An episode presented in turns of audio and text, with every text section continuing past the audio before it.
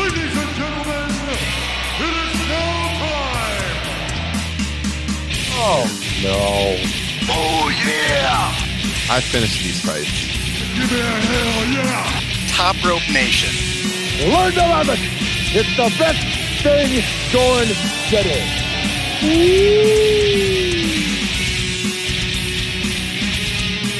Hey, hey, it's Justin Join. You're listening to Top Rope Nation with Kyle Ross. Kyle, what's going on, man? How are you? Is that is that how Ryan does the intro? I I forgot. I forgot how he does it. That was less Ryan Droste, more Conrad Thompson. I think. Is Oh, that is what you were going for? Is that Okay, yeah, that okay, okay. yeah. Uh, well, I'll try not to lie the entire podcast. How about that? And do my job. I'll try to be a little more truthful on this end. I am doing great, Justin. I am really looking forward to this show. Uh, you know, Ace Frehley and Peter Criss here, uh, man in the shop, while uh, Ryan Droste is celebrating fatherhood, now a father of three. God bless the man. Uh, oh, okay. We are here hold the fort down. I, he- that's out there publicly. Oh, I I I thought we were going to tell the truth, and that when he missed last week, we did some investigating and found out that uh, his contract actually expired. We thought he was signed for another couple years. Outstanding. Made me feel bad there for a second. When I did, I was like, he did text us and say, please feel free to say that, right? I was like, oh boy, here we go. Restart the fucking show. We're in hell already. That was good. Yes. Uh, so we should probably talk to the listeners what we're going to uh, talk about here in the next hour or so. A lot of news. Uh, this just in the news cycle has been out of control over the last week or so.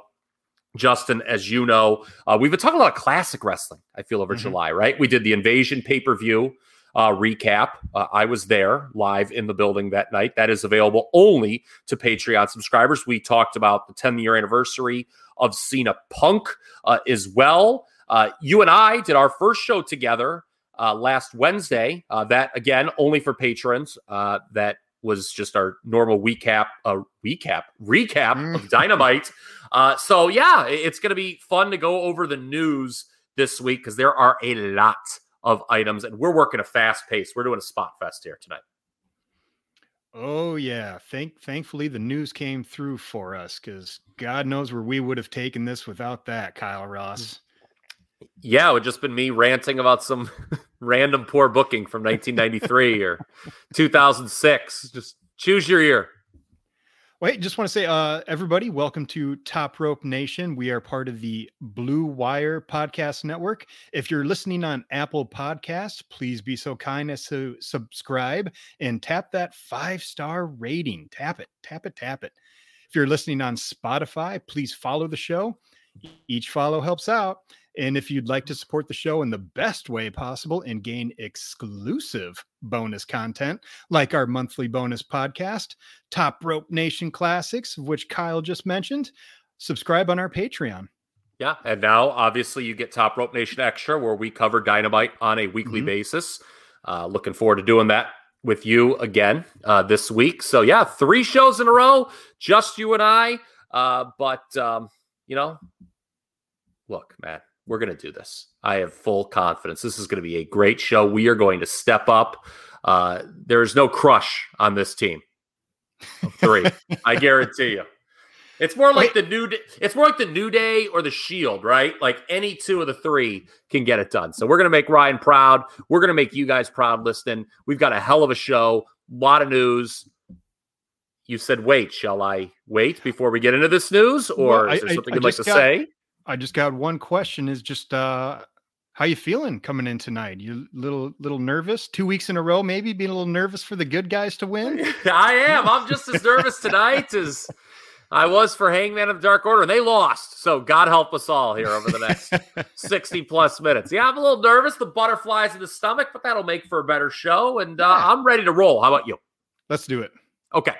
So this news cycle, Justin Joint, uh, my God, it never stopped. Even over the weekend, it didn't stop. I thought all world leaders had made a pact that uh, you know no nothing notable could happen on Saturday and Sunday, but that uh, wasn't the case this week with the release of Bray Wyatt, which is one of many subjects we're going to get to uh, here on this show. But uh, as far as the news cycle goes, how it was never ending over the last six days or so, Justin, as a wrestling fan, Was your excitement level higher than it's been in years just due to this volume of news? Yeah, I, I and it's all about the possibilities that are Mm-hmm. happening. You know, we have the possibility of CM Punk and Daniel Bryan coming in. Um, I think a lot of people trying to start some gossip about Brock Lesnar. I, I don't really buy that one. Um, and then we have the news we're going to get into tonight with uh, a lot of releases and maybe some potential guys jumping or guy in general jumping ship, uh, which I think we kind of hope to see. Yeah. So let's go to him first. This Adam Cole story. What a story this was. I think this broke Sunday night. I remember because I woke up Monday morning and Ryan um, had texted us a bunch about it. But uh, it was obviously the talk of Twitter all day on Monday. Certainly, most of you have heard about it by now. But just to recap, uh, Fightful.com, shout out to Sean Ross Sapp, reported that Adam Cole's contract expired in July, which caught WWE by surprise. Now, rather than pull a Lex Luger and show up on Dynamite, which would have been fucking tremendous had he done that for the record, uh, Cole was pretty nice about it. He agreed to work on a short term deal through SummerSlam weekend, which includes the next takeover. As you know, takeover, I believe, is the night after SummerSlam, correct? And they're not really running a full build. They're running the Capitol Wrestling Center, which is very odd. But uh, I'm going to pause here, Justin, and ask you how shocking is this that they were unaware that when Adam Cole's contract was going to run out? Um, it'd be extremely shocking if it wasn't for the fact uh, of the whole Aleister Black, uh, Malachi Black contract situation where they did not upgrade his contract when he moved to the main roster. And so his uh, 90 day clause was actually a 60 or 30? 30. 30 day non compete. Yes, that is why he was able to jump to AEW so soon. Um, he did not have the standard 90 day non compete that most main roster guys do because somebody was falling asleep and he still had a 30 day. So, uh, Yeah. So considering that they can let like something like that slip by, this did not surprise me at all. Yeah. Okay. Well, how does this happen? You talked about the, you know, Malachi, don't call me Aleister Black situation. PW Insider reported that the timing of the company learning of Cole's contract situation, uh, which, by the way, WWE believed didn't expire until January of 2022. I thought his contract didn't expire until 2024. Didn't somebody say that last year? I, I had no idea. No Okay, because he came into the promotion in August, right? He debuted at a SummerSlam takeover in Yes. 2017. So it would make sense that would end in August. And I feel like at this time last year, people were thinking his deal might be up. And that it, I thought somebody reported he was under contract till 2024, but uh, no, apparently he was only under contract till August of or July of 2021. Um, now, PW Insider, getting back to this, the timing of the company learning about Cole's contract situation, according to them, quote, very much lines up with the company letting go of senior director of talent development, Canyon Ceman. Uh, what's interesting, yes, and this is going to be so fun to say Ceman over and over again, isn't it? What a last name. Guarantee if he was on TV, Vince, well, no, Vince would embrace that. Ceman. Um, but uh, what's interesting about the Ceman deal, Justin, if you remember this, this kind of was an under the radar story. Uh, it was first reported at the end of June by Meltzer, among some others, uh, that Ceman had been let go from his role. But there was like a WWE denial, even though there were people within WWE who, who thought he was gone. But the reports got ended up getting retracted. But on July 23rd, it was reported that Ceman was officially gone. Oh, I heard I heard he was I heard he was squeezed out. Sorry. It's great. You know, there's so many places you could take that one, and like, yeah, I don't know. You got to. It was better than all of them that I was gonna come up with. Uh, but anyway, all right. So the, the the semen is out. Okay, he's gone. The semen is gone. Uh, bottom line is, who knows the exact date WWE found out about the Cole contract, but uh, this uh, you know kind of falls in the Canyon Ceman department, I guess. And as you mentioned, Justin, a few moments ago, we do know that this front office miscue comes on the heels of the, you know, uh, Aleister Black situation that we already went through. Uh, for WWE's sake, I hope this short term agreement that they have with Cole is legally binding at this point. You would assume it is. Otherwise, I would love to see Adam Cole stab them in the front, right? Mhm. like, how great would it be if he showed up on, like, if it was just like, well, I guess. You know, I, I- did a semester in law school, and I, I think if you write things on napkins, it can be held up as a contract. But uh, I quit right after that lesson, for the record. But um, you know, if it's just a handshake deal, how great would it be if he was on, you know, Dynamite tomorrow after this gets out? But that's probably not going to be the case. Uh, one would assume uh, he's going to work Kyle O'Reilly at the next takeover. Maybe put him over. Uh, You know, the result if they do that match at the next takeover, the result of it's probably going to say a lot about his future. No, Absolutely. I mean, mostly, I would say if he wins, because you know maybe if he is going to resign, they could still have him lose and tell a story, blah blah blah. But I think if he wins, that would be very surprising. Yes, yes, it would. Um, let's get to the six million dollar question now, shall we? What should Adam Cole do after SummerSlam weekend? Now, you can answer this either as Justin Joint wrestling fan, or you can put Adam Cole's shoes on and look at it from his perspective. You could do both. What What Well, would you do? Luckily, my answer for both of them is the same. Okay. He's got to he's got to go. There there he's I don't know what else he can do in NXT. And there is no way that he can get into a main roster ring with the other guys and Vince McMahon is not going to see him as a main player.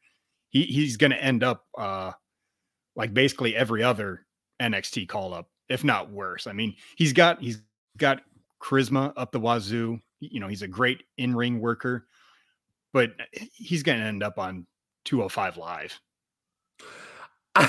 205 Live is a sad, sad endpoint for anybody right now. Uh, God bless the folks still working there. But yeah, he's not a Vince guy. I think, you know, that that's a big part of the reason why he's been there for four years, right? He kind of falls into the Johnny Gargano Mhm. uh, realm, right? Where it's, you know, Vince just isn't going to push him.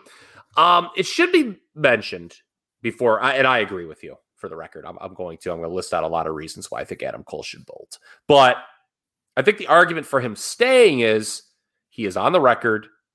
He really likes Triple H. Yeah. He really likes Shawn Michaels. He's working like they're like his idols. It's not like he just like likes them as coworkers. I think like they're like his favorite wrestlers and stuff too, particularly Shawn. So he likes her. He can be a big fish in a small pond. I mean, he could, you know, conceivably have an entire brand built around him if he chose to stay. And, you know, if that's what he wants, uh, you know, it's up to him. It's his life. But let's go through the reasons why I think he should leave. First off, and this is going to be a running theme on this show, the WWE stinks. Okay. The WWE is not good. Um, and if I were him, I would leave because of that. Now, to be more specific and not speak in generalities, um, you mentioned not a Vince McMahon guy from the look, physique perspective. So yeah, on Raw, and Smack- I just cannot see him being pushed. I mean, my God, do you think Vince McMahon is going to have Adam Cole beat Bobby Lashley? No. No. Okay. Um, I didn't either. Okay. You talked about NXT. What is there left for him to do? The Undisputed Era is broken up. Shout out to our big fan, Kyle Ryan. I know he was very uh, upset about that. And man, the way they've done that is just kind of like it's just an O'Reilly Cole thing, right? I mean, Mm-hmm. uh, Roddy Strong is off doing his own thing. Bobby Fish is doing whatever. So I, I haven't really liked how that storyline has played out, to be honest with you. Uh, and I think they've missed the window potentially on making Adam Cole the top baby face on the NXT brand, which is what he should be. I view Adam Cole right now the same way I viewed Johnny Gargano three years ago. Here's a guy who's going to be with you for a while. He can rally your base in NXT. Hey, I don't want to go anywhere else. I am NXT.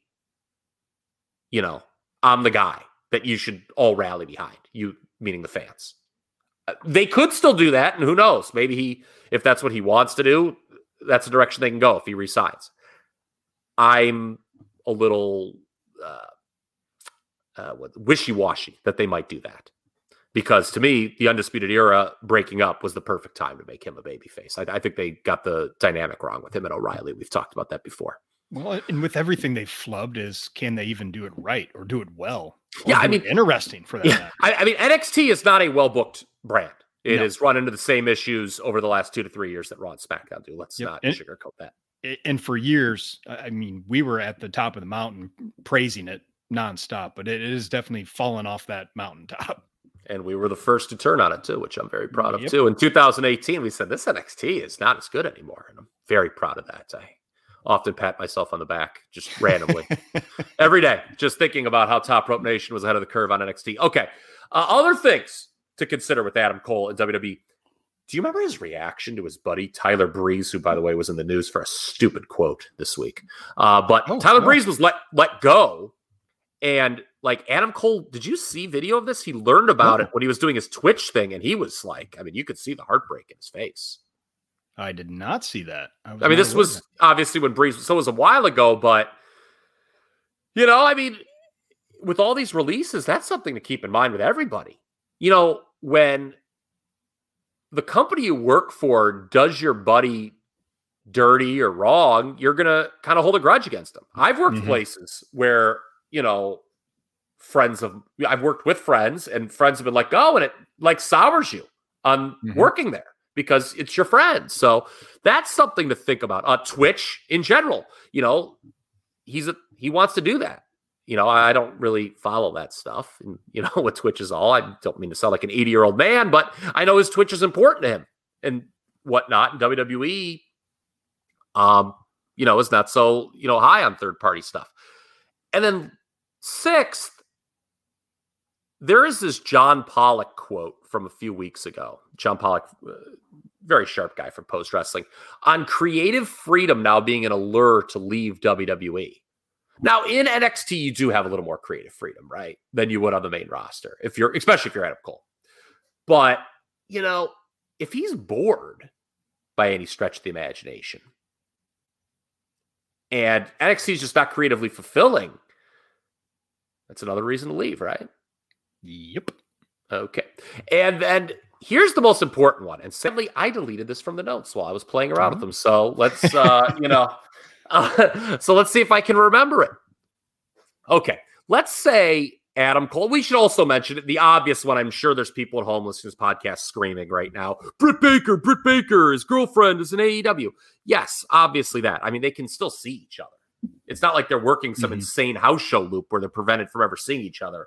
Um, but yeah, if that's important to him to work with his girlfriend, then obviously that's going to tug him uh, to the to AEW. But th- this is really critical to think about. Let's say Adam Cole takes the situation, which he could do, and leverages a really good deal with WWE. He he stays and he gets a substantial pay increase. Okay, could happen. If he does that, that's no guarantee for success or being around long term. What about the next time Nick Khan starts going through his spreadsheets and says, Who the hell is this guy on the developmental brand making all this money? Eh, you're out of here. So, like, there's no fight. Necess- like, yeah, he could have financial security right away, but there's no guarantee that that's going to last with nasty Nick, you know, cutting people left and right. Yeah, these these are football contracts. These aren't baseball or basketball. These are That is a- football where they they release you, your money's gone. Yeah, exactly. I thought of that too. This is very much like an NFL situation with, yeah, guaranteed contract. My ass. Um, AEW, if you can get Adam Cole, it's a no brainer. It would be a crushing blow to NXT. I mean, Adam Cole leaving NXT would probably hurt NXT more than anything has hurt them ever. I think it would hurt him more than like how they've done Cross on the main roster, to be honest with you.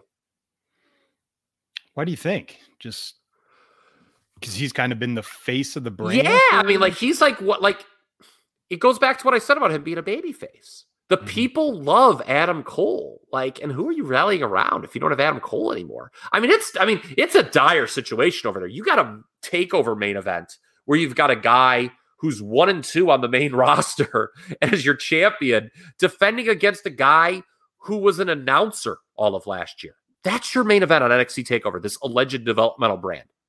Not A not guy who was- you, you just lost your longtime champ to the main roster, Finn Balor, who just apparently got screwed out of a world title match by a babyface John Cena. Yes, but- and and was threatened to be thrown back down, sent back down to NXT. Man, the Mm. pot shots. Yeah. Um, I don't know. Yes, and we're gonna talk about, you know, tribalism later in the show. I've got a just what a great topic that's gonna be when we get to it later, Justin. You know, and look, I'm rooting for AEW right now. I'll tell you why later on in the show. So I'd love to see him get Adam Cole. I think he would fit in great. Obviously, he's got a relationship uh, with the top guys there too. So you know, in addition to his girlfriend. So we shall see. We will learn more on SummerSlam weekend. There's no point on speculating more now.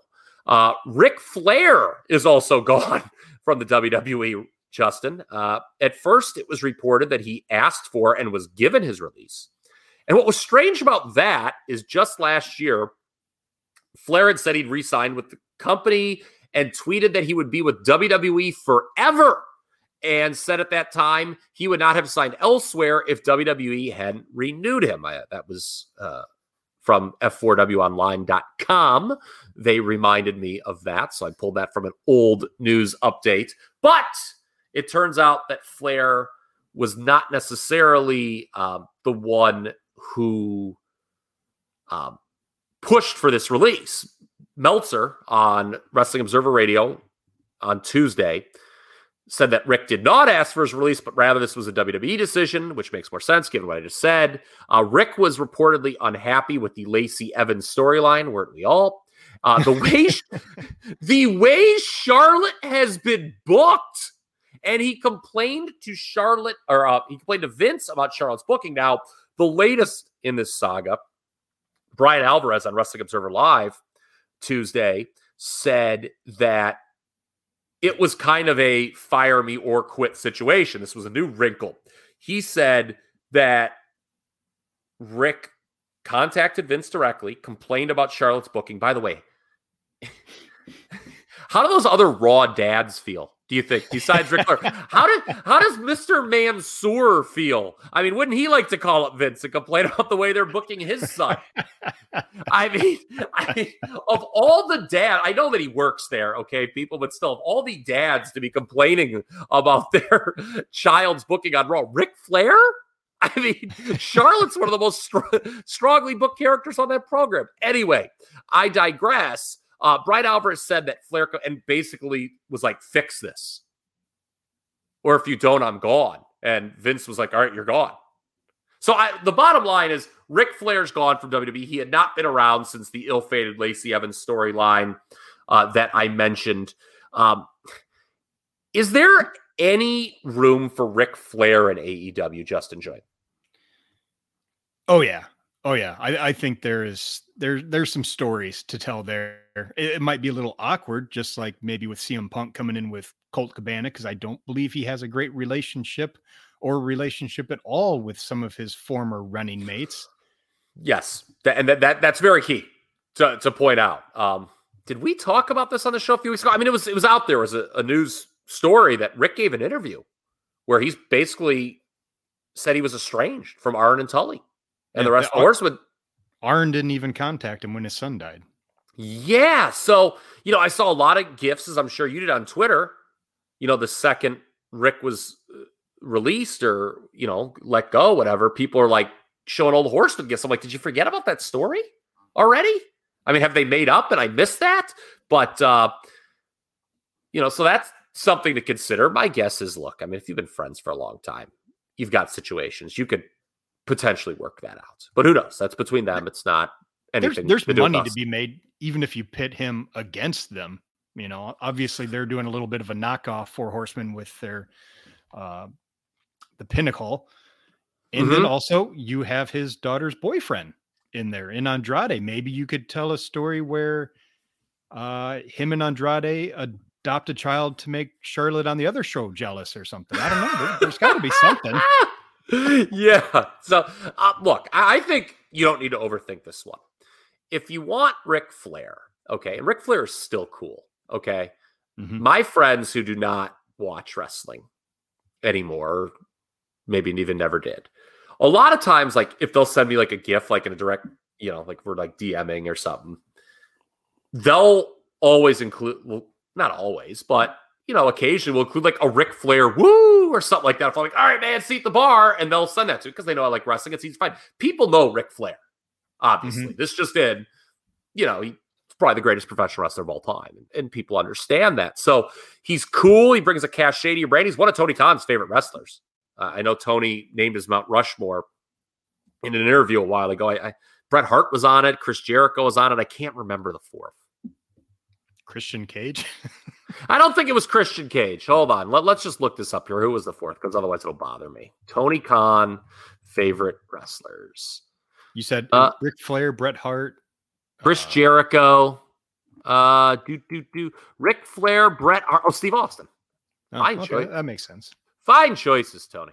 Um, so yeah, I mean, I to me, you would want Ric on screen putting over the brand so you can put that in commercials and video packages, right? Because like some older fans might see it, they're like, oh, Ric Flair's doing this, and Ric Flair just said this is the brand. I don't know. Maybe you get somebody. Uh, also, I mean, I, what about you know schmoozing potential sponsors in the luxury box? Ric getting them drunk, getting them to come on board, making them feel something. That you know, like the just have him be an ambassador, a brand ambassador to steal a WWE line. I, I think he could be okay in that role. And yeah, like you said, there's some storylines that they could do playing off, you know, Ric's history with some people in the promotion. And, you know, it's a promotion filled with factions. Obviously, you could do something there. Uh, Andrade, yep. Um, so there's room for Ric Flair. Um, and being that he's Tony Khan's favorite wrestler, you would uh, imagine, um, you know, maybe it's just a question of money. I mean, I don't think you want to pay a lot to get the guy No. you know, I saw Alvarez was joking on Wrestling Observer Live that if it was up to Ric, he'd still be like a heel world champion. Okay. I mean, that's, you know, hold your horses, Ric. It's not, you know, 1986 anymore. Uh, speaking of which, WWE would have the rights to the Four Horsemen name, correct? I So, like, so, yeah. Okay. So AEW couldn't say that. So I'm waiting for Jim Ross to do the awkward, it's the four. guys. yeah. and it's just like, yeah, I just go forward. Yeah. So that, that, that will be a hoot to pay attention to. So, yeah, Adam Cole may be gone. Ric Flair is gone. And somebody else that is gone, Justin Joint, is Bray Wyatt.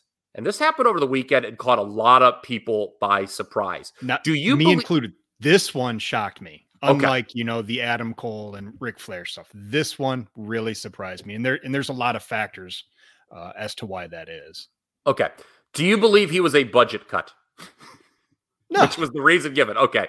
Um, WWE is showing massive profits. Obviously, they just did their, you know, their quarter two press conference.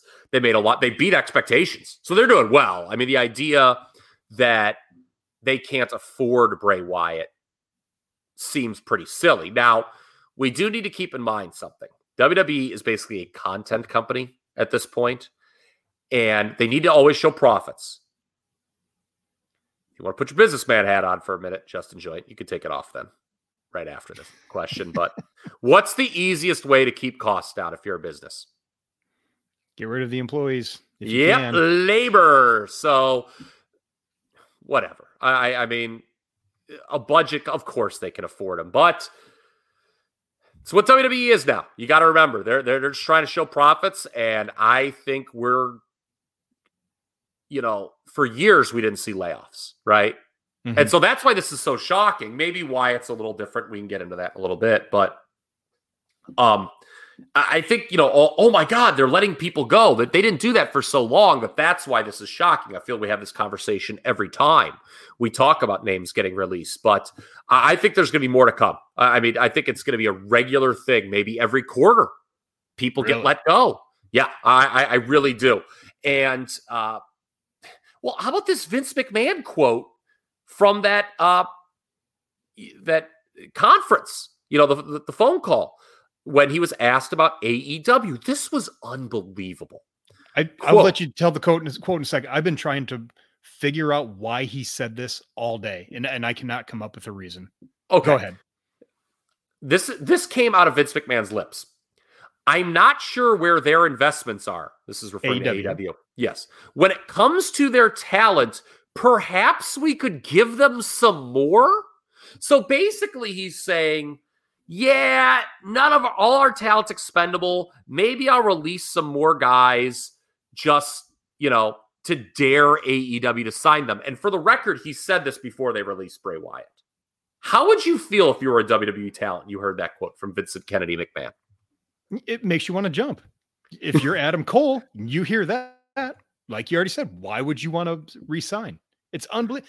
I mean, the the balls on him to say that out loud is just it is shocking to me. Yeah. Um, something that's really interesting when I see what WWE is doing right now, letting people walk, trying to cut labor costs. It makes me think back to a conversation I know we had on this program when George Barrios and Michelle Wilson were let go, and Nick Khan has kind of taken their role over and, and, and then some.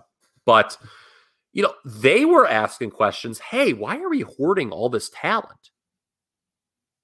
That that was like said that that was like a big disagreement um, between them and the rest of management at the time. Those two, you know, and those two didn't know wrestling, but they were like, you know, why are we paying all these people that we're not using? And there was some friction there, and all these moves we're seeing, you know, in the Nick Khan era of WWE are very Barrios and Wilson esque, almost kind of what they were asking. I, I find that kind of fascinating that they thought that way back when we're let go, and here we are. We're letting people go.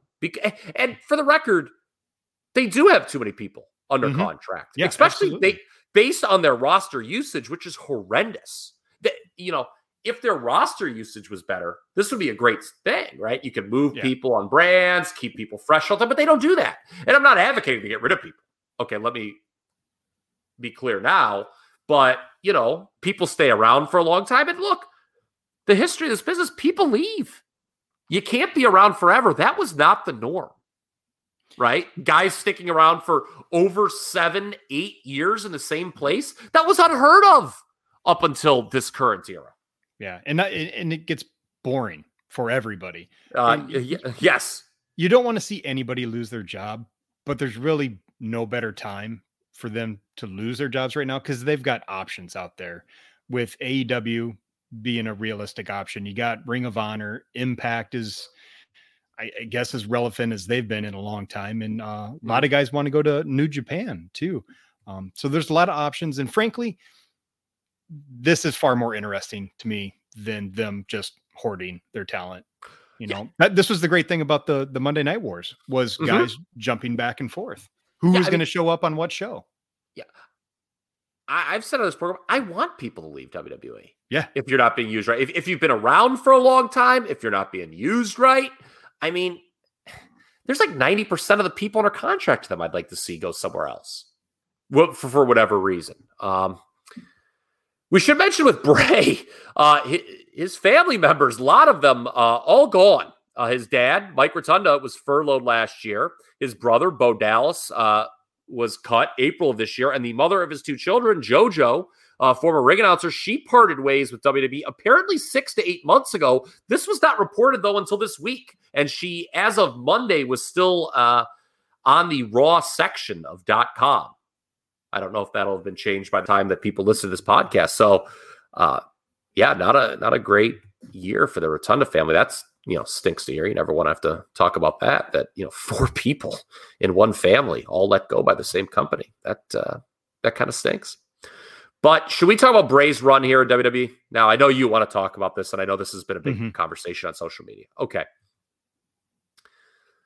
I have an interesting look at this. I don't know if I want to say it first or if I want to have you talk about Bray's run in general and how it could have been better, maybe where it went wrong.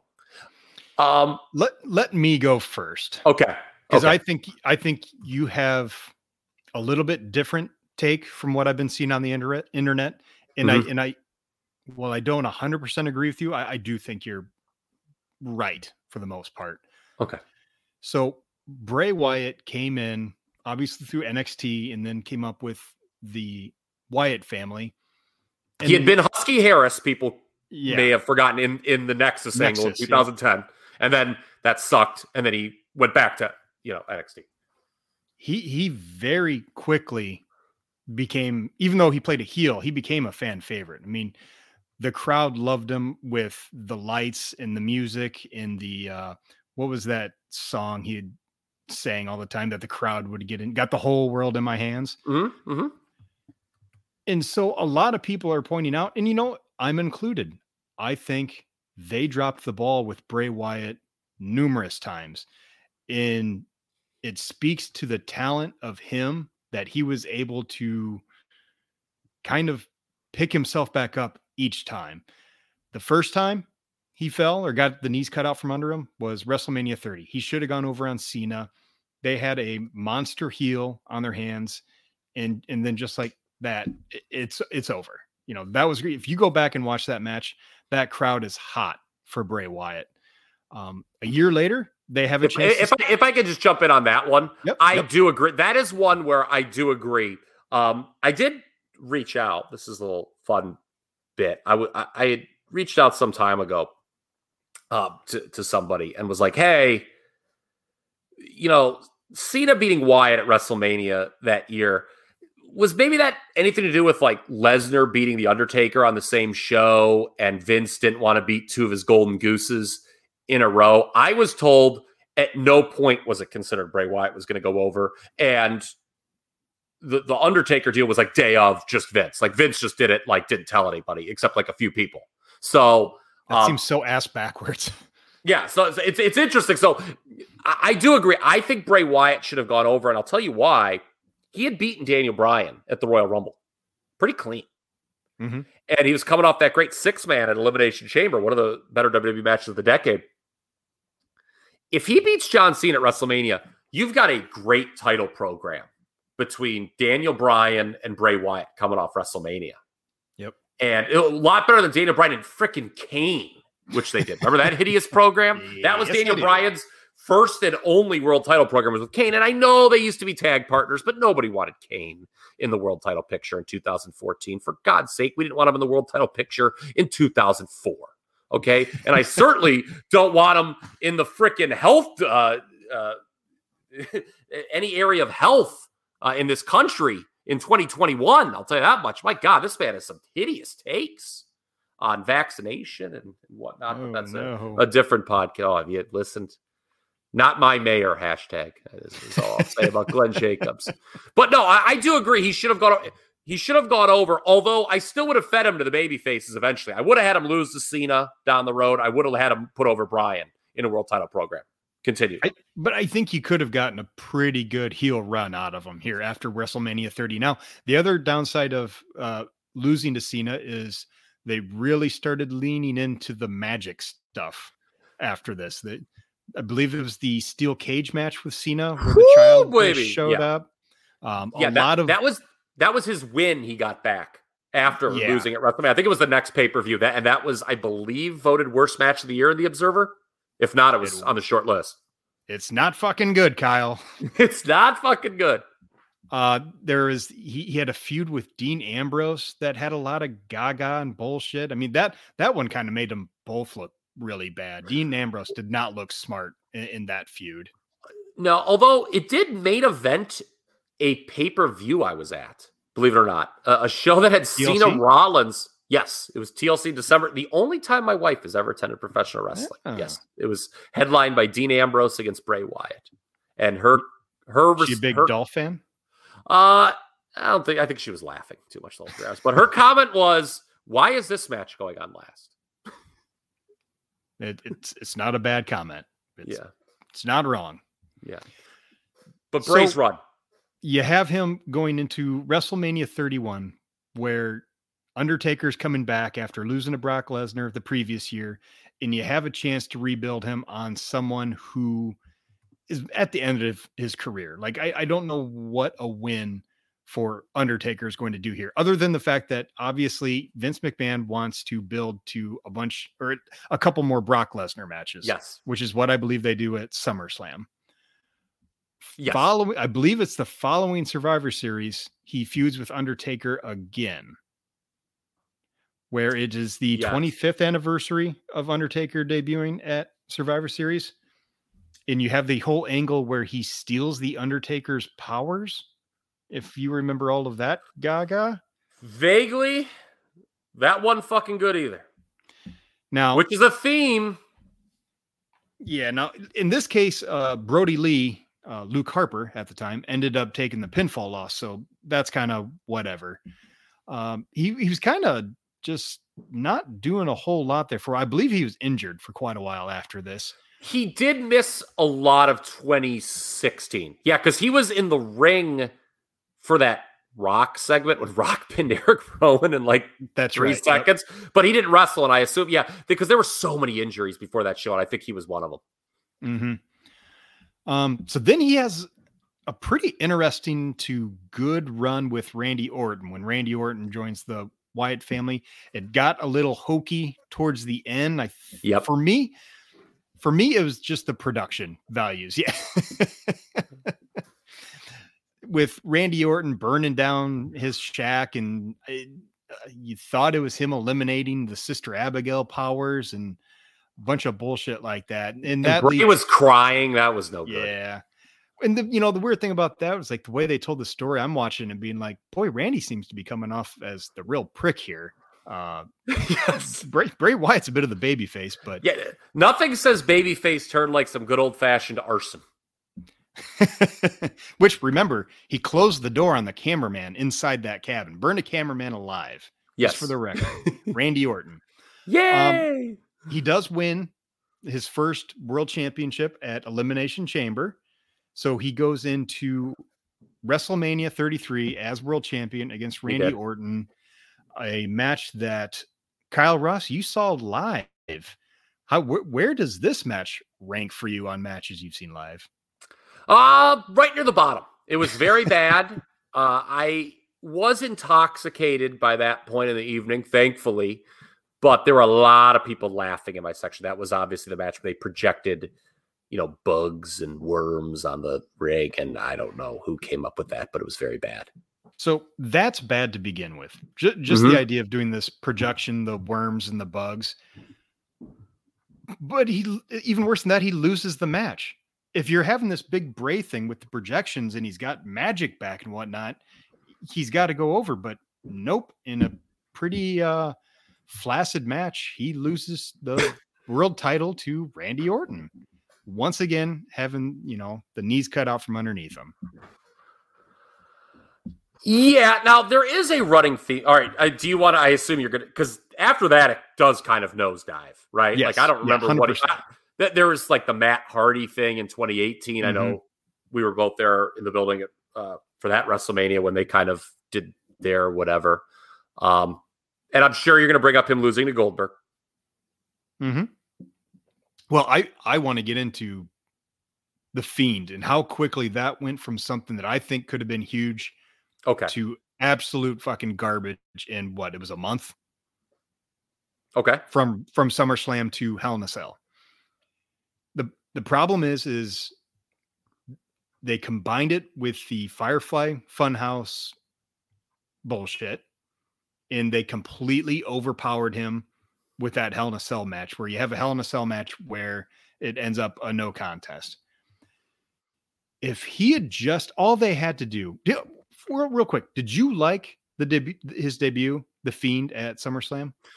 Yes, I think we all talked about it on the post show and said what you were saying that all right, this really got over in the building. They need to 86 the Firefly Funhouse shit and have him be an ass kicker, and this is really going to get over.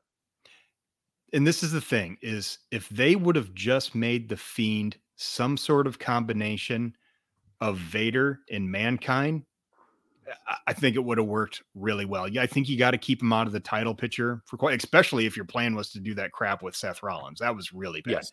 Other, otherwise, he just needs to win the title at Hell in a Cell instead of saving it for the Saudi showdown or whatever it was. Yeah, I mean, he could have been like the Undertaker in the night. Mhm. 90s, right? Where he the Undertaker was always in the semi main and not in the world title picture. Yeah. Okay. Um, but yeah, it, it just and for me, the million dollar question when you start talking about what went wrong with the fiend, especially with all of this stuff with Randy Orton the fire and the black goo and Alexa Bliss? And do you want to see him in AEW where he has more creative freedom? Is who came up with a lot of the bad stuff? Was that Bray or was that WWE? Because my gut tells me that was Bray. Okay.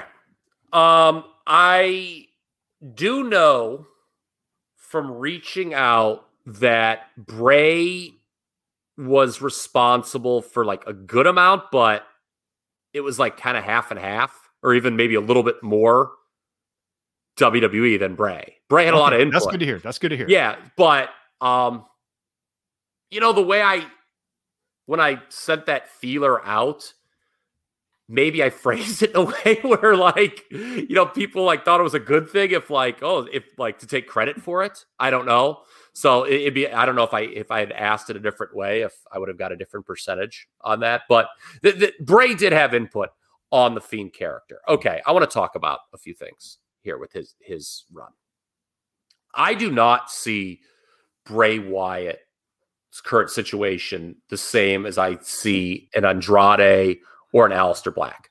Those guys never got their chance to spread their wings on the main roster at all. They mm-hmm. were grounded from the start.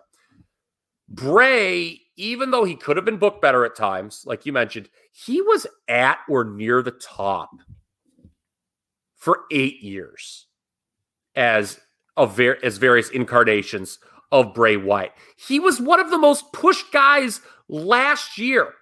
So rather than make this a Bray versus WWE thing, I want to look at the big picture Mhm. and ask you this question. What does it say about the WWE and their current creative state? Not not just current, but you know, long-term creative state. That a guy who was at or near the top of the card for 8 years is considered to have a quote bad run.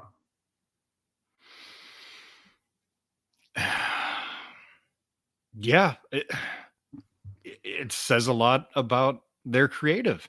I, I don't even know what to say. Okay, this is what I'm this is the point I'm going to make about Bray Wyatt and I can go into some specifics about you know if he was wronged by the booking or not in certain places after this. Bray Wyatt is a guy to me who was fairly high on the totem pole. Like I said, right? He was never Mhm. like uh, w- w- the Matt Hardy thing was the exception. That was a Mhm. nadir. There's But about I mean, a year and a half stretch there where he yeah, was but I mean, a you tell, I mean, all those angles you brought up were like, you know, top three on the card on those pay per views generally. So, yes, was he at times a poorly booked guy in a poorly booked promotion? Yeah. But if he was, in an ideal thing, a well booked or properly booked person in a well booked promotion, I think he'd be kind of the same on the totem pole. Like there are a lot more talented guys than Bray Wyatt who got raw deals than him. Like I just see, you know, when I look at Bray Wyatt and where we're at right now with him being released, I just see a guy who's who'd been around for a long time and was coming off a run that was just critically panned. I mean, whoever came up with it, the Fiend was not good. Um, I know some people did really like it, but my God, my timeline on Twitter.com hated it hated it. I mean, it was one of the most reviled things um, on my Twitter feed every week. I mean, especially with Alexa Bliss when that was in the fold, that got real bad. And you know, you brought up a bunch of different things, like the thing with Cena seven years ago. That stunk. There was a lot of bad moments there. I think it's just if I'm WWE, it probably is time to move on from Bray Wyatt. I, I mean, how can you? You can't just do a hard right turn and say he's not the fiend anymore. You either have him keep being the fiend, which I'm not particularly crazy about, or you do some hard right turn, which I just think is intellectually dishonest. Yeah, I think for a lot of people like me, who you know, I will say I was a Bray Wyatt fan. It's about like what we feel was left on the table, or what if you look back and what could have been. Yeah, you're right. He had a great run at the top of the card for a long time, but I Or- think there is a pretty large uh, part of the fan base that was like, I, I think that it could have been more. That it could have been a better, more interesting run for him, and and part of that is just because he is so unique looking compared to almost everybody else on the roster. Yeah, I, mean, I And, think in and, term- and the way he wrestles in the ring. Yeah, and I, I think there were some issues too. I, I- you know, physically, mentally. I I, I don't. I Mhm. think it would be irresponsible to speculate about any personal issues he may be having. I know there are personal issues. I I, I don't know how much of it. You know, I know um, it had been reported that he was struggling with the death of Brodie Lee. I don't know how much of a factor that actually is, and if there's just some other personal stuff going on. But um, he was just he'd been at or near the top for a long time. And when you talk about, oh, well, his WWE run could have been better, join the club. I mean, how many guys can you say that about in this modern era? Which is kind of my point that there's a lot of guys who didn't get the chances he did uh, from 2013 to 2021 that never sniffed that consistent position he had on the card. So that's kind of where I view Bray Wyatt. You know, I, I, it, as far as him going to AEW, I'm less intrigued by that move than I am a lot of other people. He, they would have to have the right fit and somehow be able to get him away from his WWE persona. Maybe have him like be a Southern style brawler. Um, but yeah, I I don't want to see a similar character in AEW. I just don't. Well, and that's that's why I was asking. To me, like I said, the million dollar question is the stuff that almost everybody didn't like about the last part of his run. Was that more WWE? Was that more him? Because if it was more WWE, and you hear a lot of the talent say uh, from Mick Foley, I believe even Cody Rhodes today, is that this guy has a one of a kind wrestling mind, that he is a special, special dude. So if you, I mean, if you can have that kind of talent in AEW and kind of give him a chance to really, you know, spread his proverb for proverbial uh, wings, like you already said, you know, you might have something special. Any chance that this pisses off WWE loyalists, right? Like, there, there's a lot of talk from people who are less sympathetic to WWE, less sympathetic to Bray Wyatt on my timeline. I, I don't follow a ton of people who like, you know, the fiend rules. Like, I, I just don't see that on my timeline at all. Um, any chance that this like kind of like because there were I mentioned there were people who really liked this guy and were into the fiend and bought merchandise. I guess Yeah, he was a big merch seller. yeah, I mean, um, do, do do you think that's going to have any effect at all on those people's fandom of WWE? Yeah, I know there was a there was a light "We Want Wyatt" chant on Raw this past week, but it wasn't I- I- anything like takeover ish, hostile. I think it's going to devastate them for like two weeks, and then they're going to attach themselves to somebody else. Yeah, um, and, and we're going to talk about tribalism, by the way, uh, moving on, and you know AEW fans, WWE fans, and just how divisive it's getting. Uh, but first, uh, we should mention. Well, first of all, I want to just before we talk about AEW selling out the United Center for the first dance. Um, as far as AEW bringing people in, right? That's been a constant theme for us tonight. Oh, should they get Adam Cole? Should they bring Ric Flair? Should they bring Bray Wyatt? Remember, they're adding a second TV show, and they do a like with the roster they have now. Yeah, you could spread it out and easily fill three hours of weekly TV easily. But if you want to keep people fresh, like they do a, a, superior job compared to WWE of doing, you do need more names, right? Mhm. Remember when uh, WCW originally announced Thunder, it was going to be the Bret Hart show. Then Bret Hart wasn't on any WCW TV, but it's so funny how that worked out. But so so that's something to consider when people are like, "My God, what do you just want everyone to go to AEW?" They're adding another hour of television. Um, and on that note, we should mention again they sold out the United Center for the first dance. This would be the August twentieth edition of Rampage. Uh, heavily believed uh, that CM Punk will be on that show. Perhaps it will be his debut. Um, kudos to them, I guess. Right, Justin? It's going to be their first of four times running the Chicago market. We'll be there for All Out uh, the first weekend of September. They're also running um, the Go Home Dynamite there and the Go Home Rampage. Those two events not sold out. Uh, maybe in retrospect, they shouldn't have put the Go Home Dynamite in Chicago, but oh well, they didn't know maybe at this time, at the time that they were going to bring in Punk. I, I said it last week on our Spotify Green Room. I will say it again. If CM Punk does not show up at that United Center show, they are going to lose a lot of good faith. Yeah, they- they- all the fans. Yeah, I mean, if Tony Khan doesn't have CM Punk under contract already, Um, he may have to pay him $10 million to show up on August 20th because that will, yes, the promotion honestly will die. If they, I, mean, I don't know, maybe, maybe, that's too strong. Maybe, you know, it won't die because they still got TV money coming in. But I mean, it would it'd be a death blow. I mean, you, you think that ending to the exploding barbed wire death match was bad? CM Punk not being in the building on August 20th would be about as disastrous a promotional uh, blow as has ever been struck in the history of this industry. Yep. I mean, you already had Darby Allin saying he wasn't talking about CM Punk in his little promo talking about best in the world. That, oh, he was actually talking about Sammy Guevara. Hey, I, uh, I don't know what, what a worker. Yeah, yeah. Oh, no, I didn't see that. What a worker. I mean, you got to say that, right? I mean, they're they're yeah, all yeah, being yeah. It'll it builds drama for it. You know, I mean, look, I, I think when he is on that show, we're all going to look back and like make fun of ourselves. Oh my god, remember we thought CM Punk man I should be on the show and a bunch of jackasses we were, but it's not. A, we don't know anything's official, so you have to mm-hmm. speculate. Mm-hmm. Okay, this is a conversation I've wanted to have on this podcast, Justin, for a long time. The rise of tribalism online. I'm sure you're familiar with this. You, you've really gotten to a point where we've got AEW fans hunkering down, uh, you know, with their takes. WWE fans hunkering down with their takes. You know, when WWE does something, you know, shitty. You know, there's the thought, oh, AEW, you, you AEW fans look past this and that. You just, you know, you're familiar with what's going on mm-hmm, online, absolutely. right? It's getting very divisive, yep. the rhetoric. Okay. I have a question for you, and this is going to sound like a loaded question. This may upset some people that I'm asking a question like this on a highly listened to podcast, but I don't give a damn. Are you surprised that there is a decent percentage of people online who stand up for the current WWE? Yes. So am I. Uh, then again, I am surprised that the WWE has made any fans over the last 20 years. Now, like you, I became a fan when I was a kid.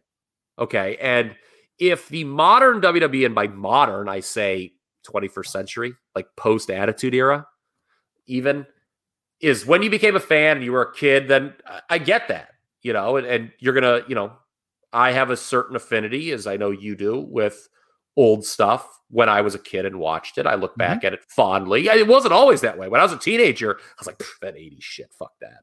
But, you know, I, I, mean, over time, you know, once WWE, I started to not like the booking, which was like 20 years ago, I went back and, you know, found a, a new, whole new reverence for the stuff of my childhood. Mm-hmm. So, you know, yeah, I, I am always caught off guard that there are people who actually stand up for the current WWE. But if it's all you know, and you know it's the only product you followed i guess. I want to talk about why i am rooting for aew we always on the show talk about being objective and the striving for objectivity. I feel i do that but i will admit i'm rooting for aew um, and i'll be honest the reason is i'm just tired of the wwe of the last 20 years. And i want it to be forced into being something better uh, you know, I, I hate Amen. the brand. I hate the brand split. I hate themed pay per views. I hate their bad television. I hate, you know, they're just hubris and refusal to change. Um, and you know, there's gonna be WWE fans who hear me say this and say, "Oh, it's bullshit, man." But you know, how can you root, you know, for one side? Well, I just root for good wrestling. If the WWE became good, I would say it. I don't want it to be bad. I mean, there have been like four or five times this year where I have not looked forward to doing this podcast. Only four or five. They've all been after WWE pay per views, mm-hmm. where I've just been mad that I wasted three hours of my life watching it. And now I've got to talk about it. I'm like, fuck, I would have rather done anything tonight than Raw. It's just pay per view. If it was what, good, I'll say it's good. What one of my favorite text messages I've ever sent out was recently when uh, I think we were talking about a WWE pay per view that was coming up, and it came up as like are you going to watch it? And I responded, I'm only going to watch WWE if one of you two monsters makes me, referring to you and Ryan. Yes. I mean, I'll be honest with you. If it wasn't for reviewing uh, this podcast, where we do reviews, I, I would not watch these shows on time. Nope. I, I'm just at that. I'm pretty much at my low point with WWE. And I want to get back to this idea of me rooting for AEW, kind of picking a dog in this fight. And for the record, if AEW got bad, I would say it's bad. I told you in June when they were doing those Saturday shows and that, you know, they'd be kicked off Wednesday night because the NBA playoffs, like these shows aren't very good. Mm-hmm. I, I mean, I have no problem, but I mean, I want AEW to be good to make WWE good by proxy. I, I want WWE to change. That's what I want. I want a new, um, you know, a, a kind of a new promotion to emerge that makes WWE change because WWE has been so set in its ways for so long because it's had no challenger um, in the marketplace.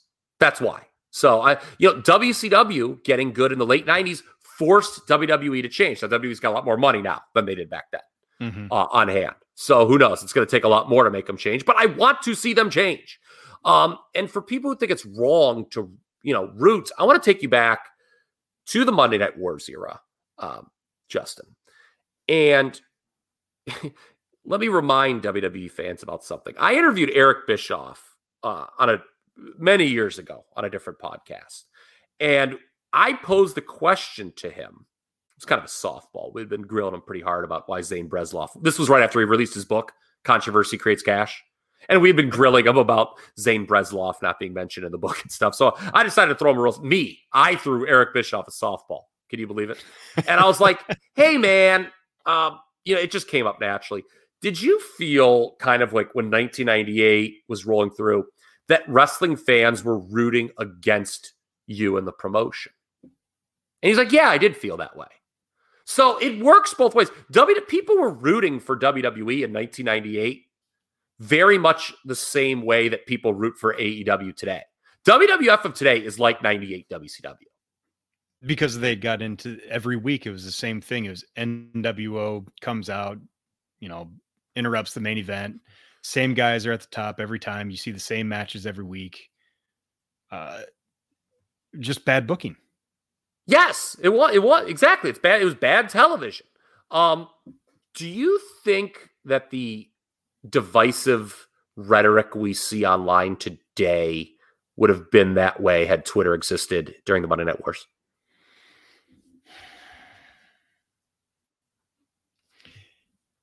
yeah do you think it's an age thing What do you mean?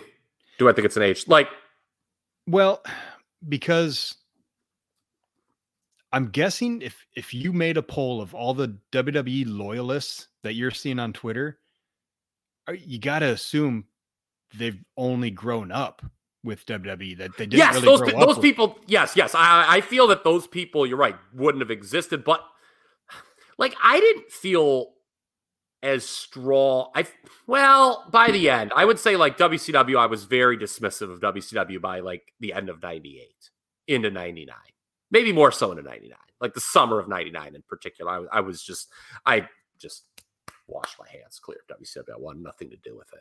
I didn't make it a point to watch it anymore.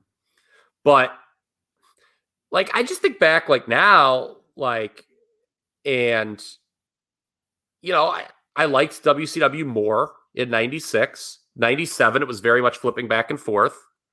And um, you know, by 98, I liked WWE more. I, I, I feel I just go where the promotion's better. So I don't know. It, it would have been interesting to see if it would have been as divisive Well- um back then as it was now. what what I've come to realize is that there if you think something might be out there, it is. Like it, if you're thinking of 96, 97 pro wrestling and you're wondering if there were WCW or WWE loyalists, there almost certainly were. I had a buddy who recently who asked he he was curious if if foot fetishes were only for men that had for women. And I was like, no, I mean, there's there's got to be women who are into feet too. And then like the next day, I was listening to a podcast where it came. Do you know there's a such thing as balloon fetishes where they like to watch balloons get blown up and then pop? They're they're called looners. This is an actual thing. Looners is is a sexual fetish. Um. So yeah, I think there was loyalists in, Excuse in '96. Yeah, Okay. I mean, Google it. Looners. there, there were. I, just. I wonder. I don't know. I, I wonder how it would have been relative today. Um, you know, something that you know I, I wanted to bring up with Bray and I had forgotten because it was just kind of a new entry into the notes. Um, it, it happened not that long ago before we started recording here. Uh, just to peel back the curtain when we're recording the show. Um, but I feel it fits in with this online tribalism. Is this Ronda Rousey tweet about Bray Wyatt? oh, bad. it was a bad take. Um, but I almost don't have any ill will towards Ronda individually. I know she had some bad experiences with MMA fans or whatever, but this is something you only see or read from WWE wrestlers and fans. Blame the crowd. So I should find the tweet here. Ronda Rousey on Twitter. I'll read the exact thing. Ronda, I'm sure it's her last one. It was very odd and random that she came up with it today, of all things. I've seen you, this is Ronda's tweet. I've seen you, same quote, fans chanting hashtag we want Wyatt last night, chanting, quote, we want beach balls over WWE Bray Wyatt performing. If the WWE treated him like he was expendable, it was because you ungrateful idiots did first. Okay. Again, it's the fans' fault, according to some people that Bray Wyatt's gone. Come on, man. It's not the fans' fault.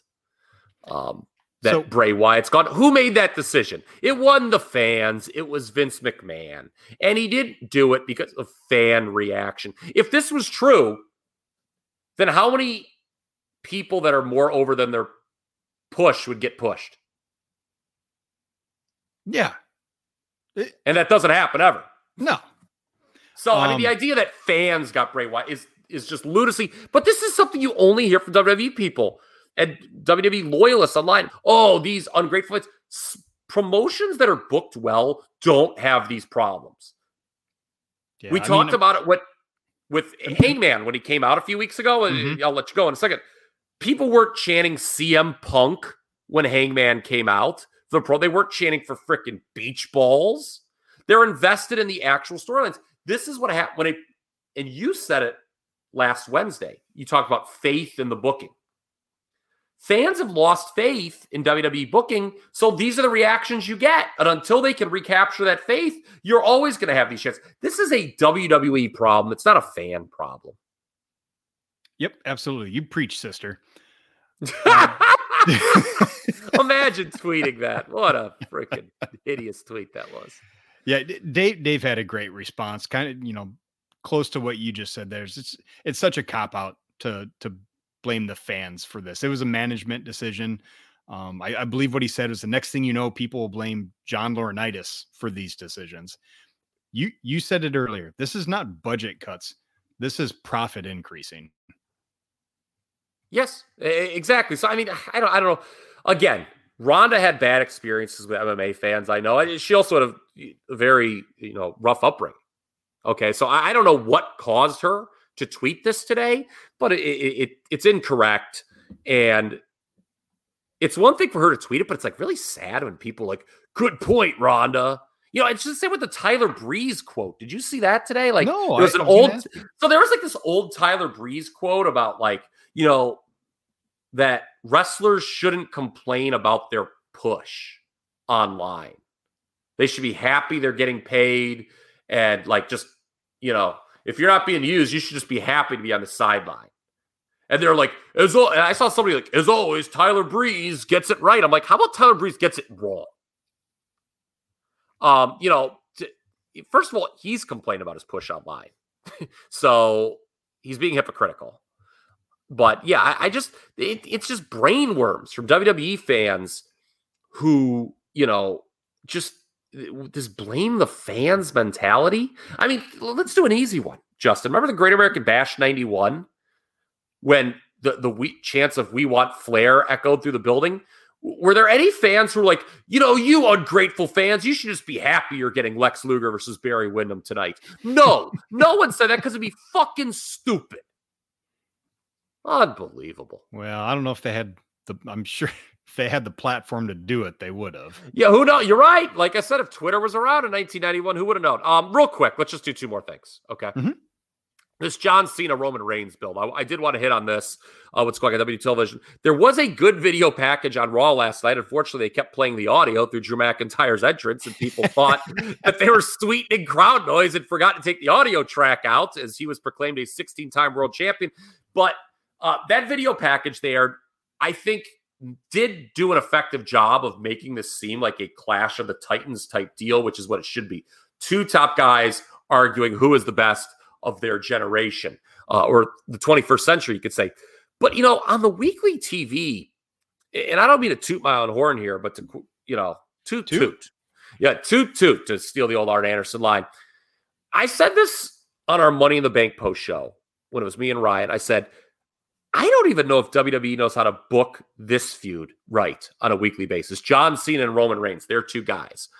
And as I've watched these weekly promos unfold, Justin, I'm scratching my head how they're going with this just surface level bullshit and cutesy insider stuff.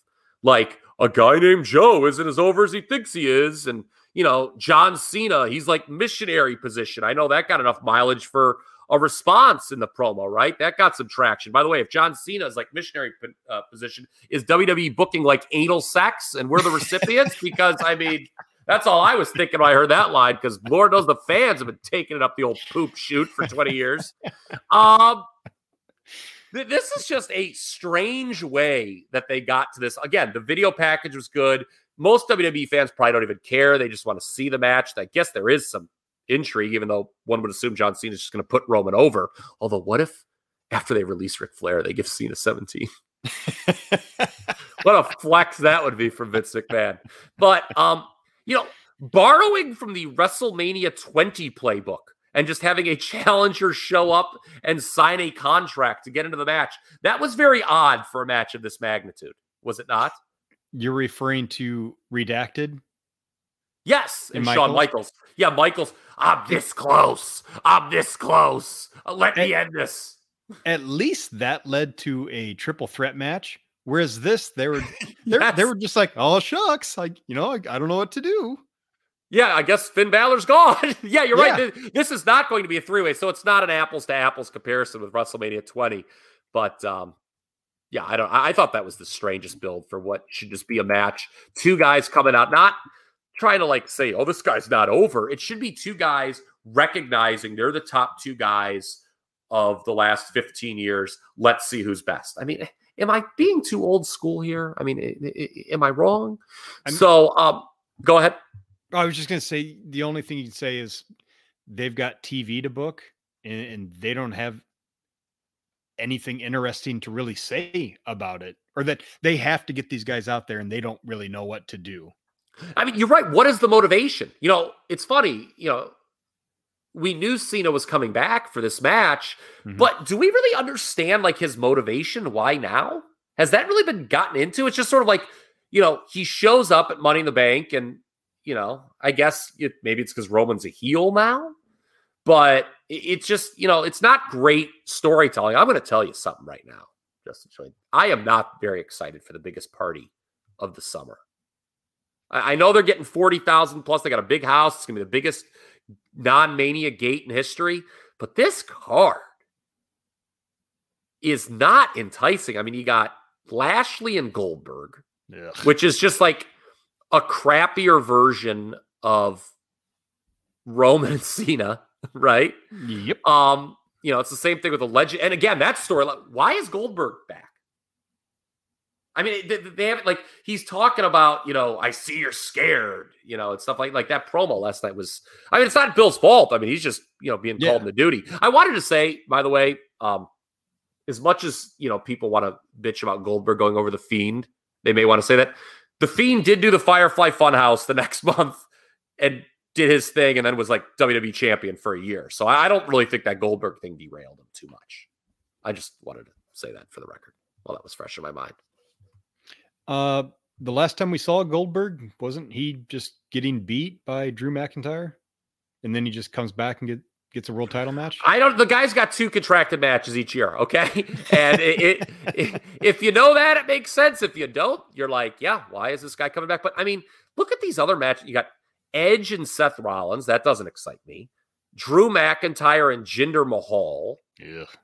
Uh, Nikki, almost a superhero, working Charlotte and Rhea. So it's another triple threat involving Charlotte and Rhea. This time it's Nikki, almost a superhero instead of Asuka, like it was earlier in the year. Sasha and Bianca. There's some intrigue with Sasha returning. um, a WrestleMania rematch from a match that many feels maybe the best in WWE all year. Uh, that can be debated, but I it, I don't know what the hell else is going to be on this card. But th- this is not. I mean, I, I don't know, man. Raw and SmackDown just continue to either bore or anger me. I- It's, it's I'm- always I'm one of to two. Boycott. I'm ready to boycott. You know, people talk about this SmackDown being such a great show. If if you don't watch SmackDown regularly, this is what happens every week. Roman Reigns comes out, says, "Acknowledge me." Uh, Big E will wrestle Apollo Crews in some form. Uh, Bianca will wrestle Carmella in some form. Edge will be so intense. Seth Rollins will go at some point. The Mysterios will do something. Baron Corbin is poor. I acknowledge you, Oos. See you again next week. That, that's the show. that's the fucking show every week. So I, I don't know. I, I'm not crazy. Let's end on a positive note, shall we? Yeah. Well, it, we're talking about Summer Slams, and we love talking history on this show. Um, maybe it won't all be positive because I do have least favorite in here, but your favorite Summer Slams, just enjoyed of all time. This could be a fun, discuss- brief discussion. Um, obviously, 2002. The critics' all- choice, all-timer. speaking. Mhm. Um, I'm not as good with you with the years. What was the year with Cena, Lesnar, and what was the other undercard match? Um, no, that's not even the one I'm thinking of. Uh, excuse me, sorry. Uh, Lesnar, Punk, and Bryan Cena. Uh, 13, 13. That, that's yeah. also there. Yeah. T- Yeah, it- it's probably other than WrestleMania 10, that's the best one-two combo that any pay-per-view uh, has in terms of match quality. Those two. And then for me, and I think a big part of it is nostalgia, but I'm always going to have a soft spot for 90 and 91. Oh, okay. Yeah, 91. Uh, I'll go with that one. That's a top 10 show for sure. We reviewed that, by the way. If you're a patron, you can listen to our review. That was a very early one, wasn't it? That was one of our first Top Rope Nation classics, was it not? Yeah, I think so. Okay. But I mean, Uh, like at 90 uh, had the the Texas Tornado kind of squashing Mr. Perfect. It had the great tag team match. Um, I, I, well, I don't know. Tell you what, guys, go out and uh, follow the uh, Wrestling Gazette, Squared Circle. Squared Circle Gazette. Sorry about that. Mhm. Uh, Kyle does a great deep dive uh, about this time frame and especially about those two main event matches with Warrior Rude and and Hogan and Earthquake. yeah. And we're we, we covered 91 too. As a matter of fact, like a That's new right. Yeah. a new episode's gonna drop. Where we, you can already check out the top of the card, but uh, the second half of the summer of '91, where we talk about Ric Flair coming into the territory and all the undercard happenings, that'll be on there. Um, you mentioned 2002 and 2013. Certainly, those are going to be on most people's lists. Uh, you know, people uh, of our ilk. 2000 belongs on the short list uh, as well with the TLC match. TLC one technically. Um, the height of SummerSlam uh, in terms of pay per view buys, just uh, if you're interested in this kind of thing, was of course 1998, the Highway to Hell, featuring Austin and The Undertaker. That's a really good show. I mean, the WWE was rolling uh, at that point. Um, the only other two Summer Slams I think that did over 600,000 buys were 05, Hogan and Michaels, and 89. Zeus is better than your favorites, folks. 89. Hulk Hogan and the Barber. Br- br- Beefcake Barber, uh, as Zeus would say. Uh, yeah, those two, Hogan and Beefcake against Savage and Zeus. You know, not to influence anything here, but if, uh, let's say there was a podcast you guys all listened to and SummerSlam 89 was a choice uh, for the your favorite podcasters to review, you should pick that one. Just saying, I don't really know where that would come up at any time, but you know, love love SummerSlam 89. But yeah, um, 92, we should mention, you know, if you want to believe Meltzer is the attendance was the attendance record for the company before um, WrestleMania 32. So SummerSlam's had a lot of great moments, but yeah, I'm with you. 2002, 2013, um, you know, are, are among the best, and 2000 certainly deserves to be mentioned. I have a theoretical question for you on least favorite SummerSlam, though. Okay. Ready? Okay. What is worse in your opinion? Just generally, don't try to guess which one I'm talking about. I'll tell you which ones I'm talking about. But theoretically, what is worse uh, from a wrestling show? A bad main event on paper that is booked logically. Like you just don't like the people involved. Like it's like, oh my god, this is a t- like I don't like these people, but it's like booked logically at least. Okay. That's option A. Option B is an outside the box booking idea that grabs your attention and you're excited about, but then is booked in the worst possible way. What's worse? So it's basically one is I'm not really interested, but I'm not going to mind it by the end of it, and the other one is I'm you are interested- interested and they let you down. I'm Well, go that's- fir- uh, uh, option A is not even like you're not going to mind it.